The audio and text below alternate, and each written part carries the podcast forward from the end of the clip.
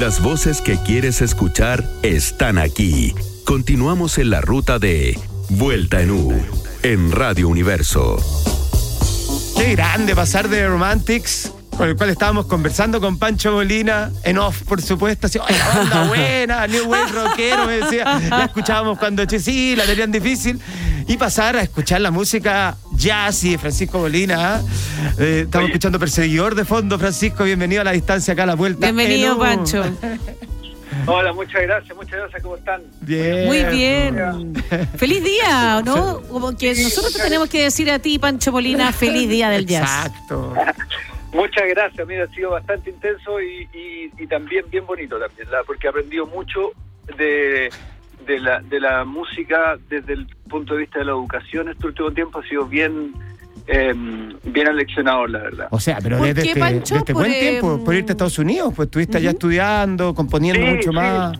Sí, pero fíjate que son realidades bastante distintas, entonces llevo cinco años en, en Chile, directo a- en Concepción, y, y aprender de, en, en estas dos últimas semanas he estado en contacto con gente del Servicio Local de Educación Pública Ya. a través de este, de este, de este programa del jazz, eh, porque aquí hay big band escolares y todo, y darme cuenta del, del proceso de los profesores públicos para enseñar música, realmente, wow, dije yo, este, este, Eh. algo digno de destacar y entonces el, gran parte también del Día Internacional del Jazz se refiere a la educación musical. Perfecto. Así que, Sí. ¿Y a quiénes les está enseñando jazz, Pancho Molina, allá en Concepción? Hay varias personas, fíjate, fíjate que es como actividades extracurriculares de los colegios, se ofrece también la música y talleres de música, entonces la mayoría no son eh, los que enseñan música y especialmente el lenguaje de jazz son casi todos músicos, no no es como un pedagogo de, Mm, de música Perfecto. en, en especial. Entonces eh, se, empiezan a- se, cruzan ahí varias informaciones que son las informaciones de el- las ganas de los profesores de enseñar música, los alumnos que quieren es- eh, aprender y al mismo tiempo es, es casi también una labor independiente también, porque como son actividades más extracurriculares, ¿no? Mm. Entonces, pero sin embargo se desarrollan. Esta cuestión es, es así. Así que feliz, feliz por ese por ese lado y es una gran enseñanza que me ha traído el Día Internacional del Jazz para, para aprender del quehacer educativo en, en- en regiones. Está increíble. Y entiendo que premiaron a un colega tuyo, músico Marlon Romero, pianista, con el cual has trabajado, y entiendo que hoy día lo premiaron, no sé si fue el Consejo de la Cultura o el Ministerio. Sí, exactamente. Creo que fue la Municipalidad de Concepción. Ya. Tengo entendido yo que fue la Municipalidad de Concepción. Es que lo vi con la medalla, pero no alcanzaba a ver de quién le había dado la medalla.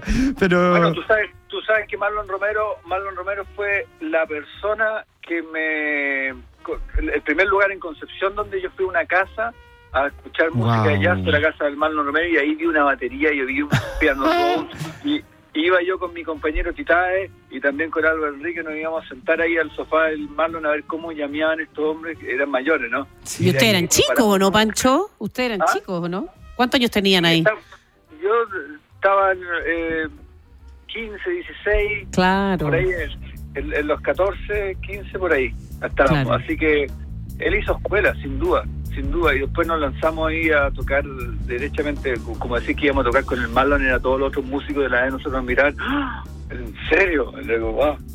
Así que bien merecido el premio, de todos modos.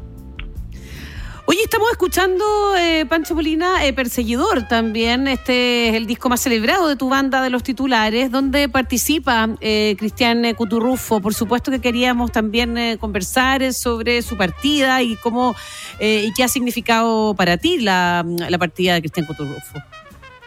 Pucha, imagínate, Natalia, ha sido eh, de tantos años, ¿no? Con tanta, con tanta historia en la música, tantos trabajos que hicimos con Cristian. Entonces, un músico excepcional, no se va a echar, lo voy a echar de menos, se va a echar de menos mucho, porque además esa característica de él de ser el alma la fiesta, ¿no? Sí. Y, co- y con esa energía emprender proyectos y cada vez que él, él paraba un festival de jazz o teníamos, o teníamos un trabajo juntos, era, era una fiesta, ¿no? Era un, era eh, un- el gusto de estar trabajando, ¿no? Total, Entonces- totalmente el alma de la fiesta, el Cutu. Total, entonces, claro, en, en, en este disco Perseguidor fue el último trabajo que hicimos juntos, me parece. Eh, luego, no, yo creo que, que grabé creo un par el Latin Jazz, creo que de, de Cristian Cutrufo y trabajé con él, pero digamos, de los titulares, fue la última vez que tocábamos juntos y da cuenta, ese, ese era un registro de cuatro músicos tocando en un estudio ahí mismo sin doblaje sin nada, o sea, no, eh, es como ir a hacer músico de, música de choque y se pueden dar cuenta y como tocar la trompeta el kutu, que está ahí muy lúcido, muy con mucha dirección, con gran sonido, eh, la, se apoderó de las melodías que escribimos ahí con Carlos Silva y, y, la, y, y, viste que son esas instancias en que uno va a un estudio, graba y sin saber lo que va a tocar el otro, Claro. entonces está toda esa cohesión y, perseguidores, aparte de ser un homenaje, obviamente Cuturrufo habla habla de la historia de Santiago, digamos, es, es completamente Mm. Santiago de noche, eh, Ay, qué la buena. locura noventera full. Uh, que fueron los años que, en que tú llegaste a Concepción a Santiago, Sí, ahí los años de los tres además también, y en paralelo siempre con los titulares con tu banda.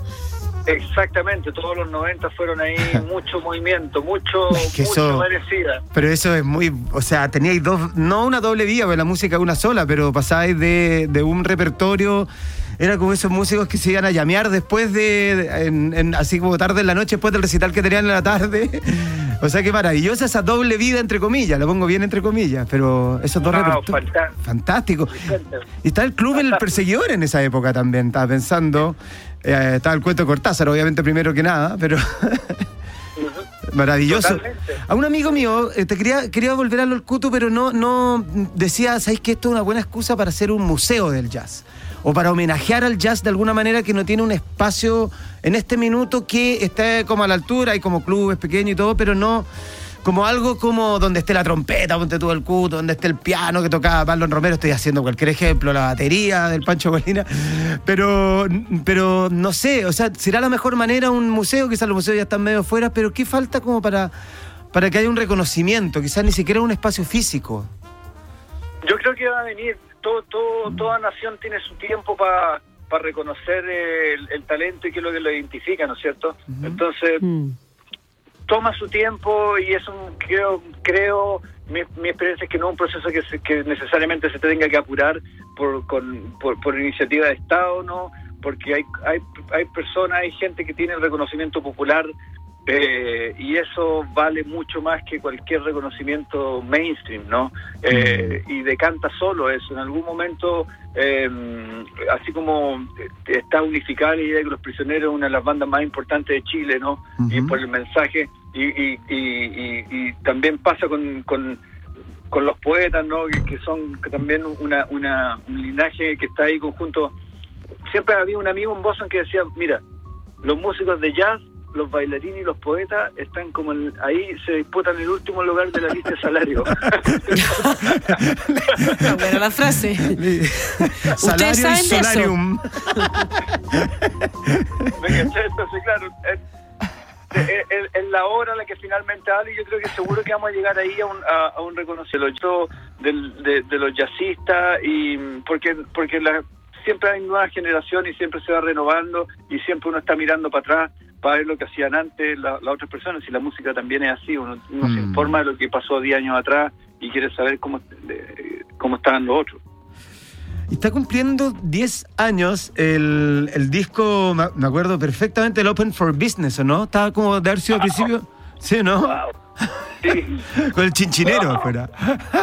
Claro, que- que ¿cómo va a ser tiempo, bro? ¿Qué vamos a hacer? bro? Pero después hiciste hartos vamos, vamos discos. a seguir escuchando The Romantics. No, pero está muy bueno.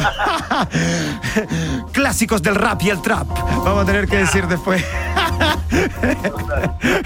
pero después hiciste hartos discos más. Pues está todo toda la parte que hiciste también el repertorio de Víctor Jara, pasado de otro lenguaje también. Sí, sí, totalmente. Fíjate que, bueno, son, son, hay tres discos que tengo ahí de, de la ciudad de Nueva York. Eh, uno, Open for Business, se cumplen 10 años, parece, está, está de lo cierto. Y es, es como mi, mi- primer disco en Nueva York completamente mío, en donde yo compuse todo y, me- y, y- y- y tuve la suerte de poder eh, estar con músicos, o sea, eh, con la escena, así con músicos que realmente me- eh, yo admiraba así y, viste que hay como todo un, un, así una expectación, porque uno va al estudio y, y realmente allá no, no tenéis tiempo para ensayar, vais directo, le mostráis la música en el estudio y pum, grabáis. Entonces te- tenía mucho esa expectación y el primer disco en, eso, en ese tipo de proceso.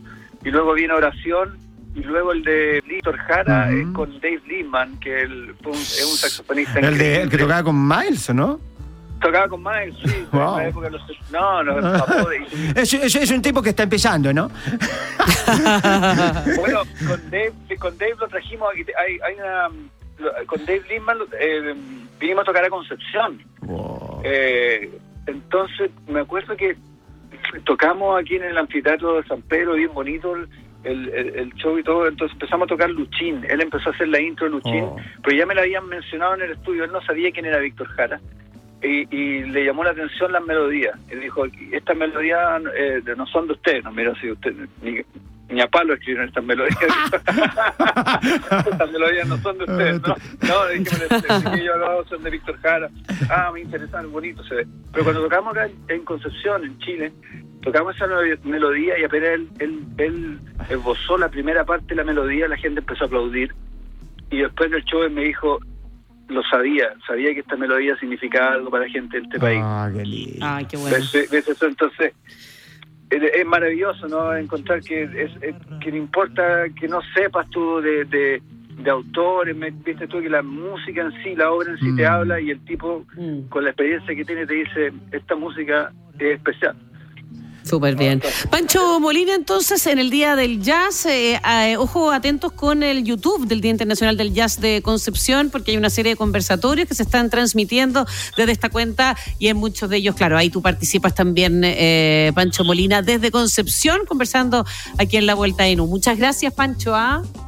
Exactamente, gracias Natalia. Y la invitación es para hoy día a las 21 horas, YouTube Live y Facebook. Vamos a estar con Claudia Acuña. Alejandro Espinosa, Moncho Romero, eh, Íñigo Díaz de Santiago con su mirada de, de Santiago Concepción. Así que ahí vamos a estar compartiendo. Buenísimo. Gracias, Jess. 21 Pura- horas pura entonces en el live, en el YouTube del Día Internacional del Jazz de en Concepción. Exactamente, Concepción 2021. Excelente, un abrazo grande. Súper.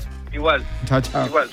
Chao. Muchas gracias. Vamos a una pausa, Vicente. Sí. Rápida, flash. Tenemos a Carola Silva hoy día. Sí. ¡Ay, qué rico lo que vamos a hablar hoy día con la Carola, que me dio sed! No empecemos, por favor, no son las seis con No, 32. sed, solo sed.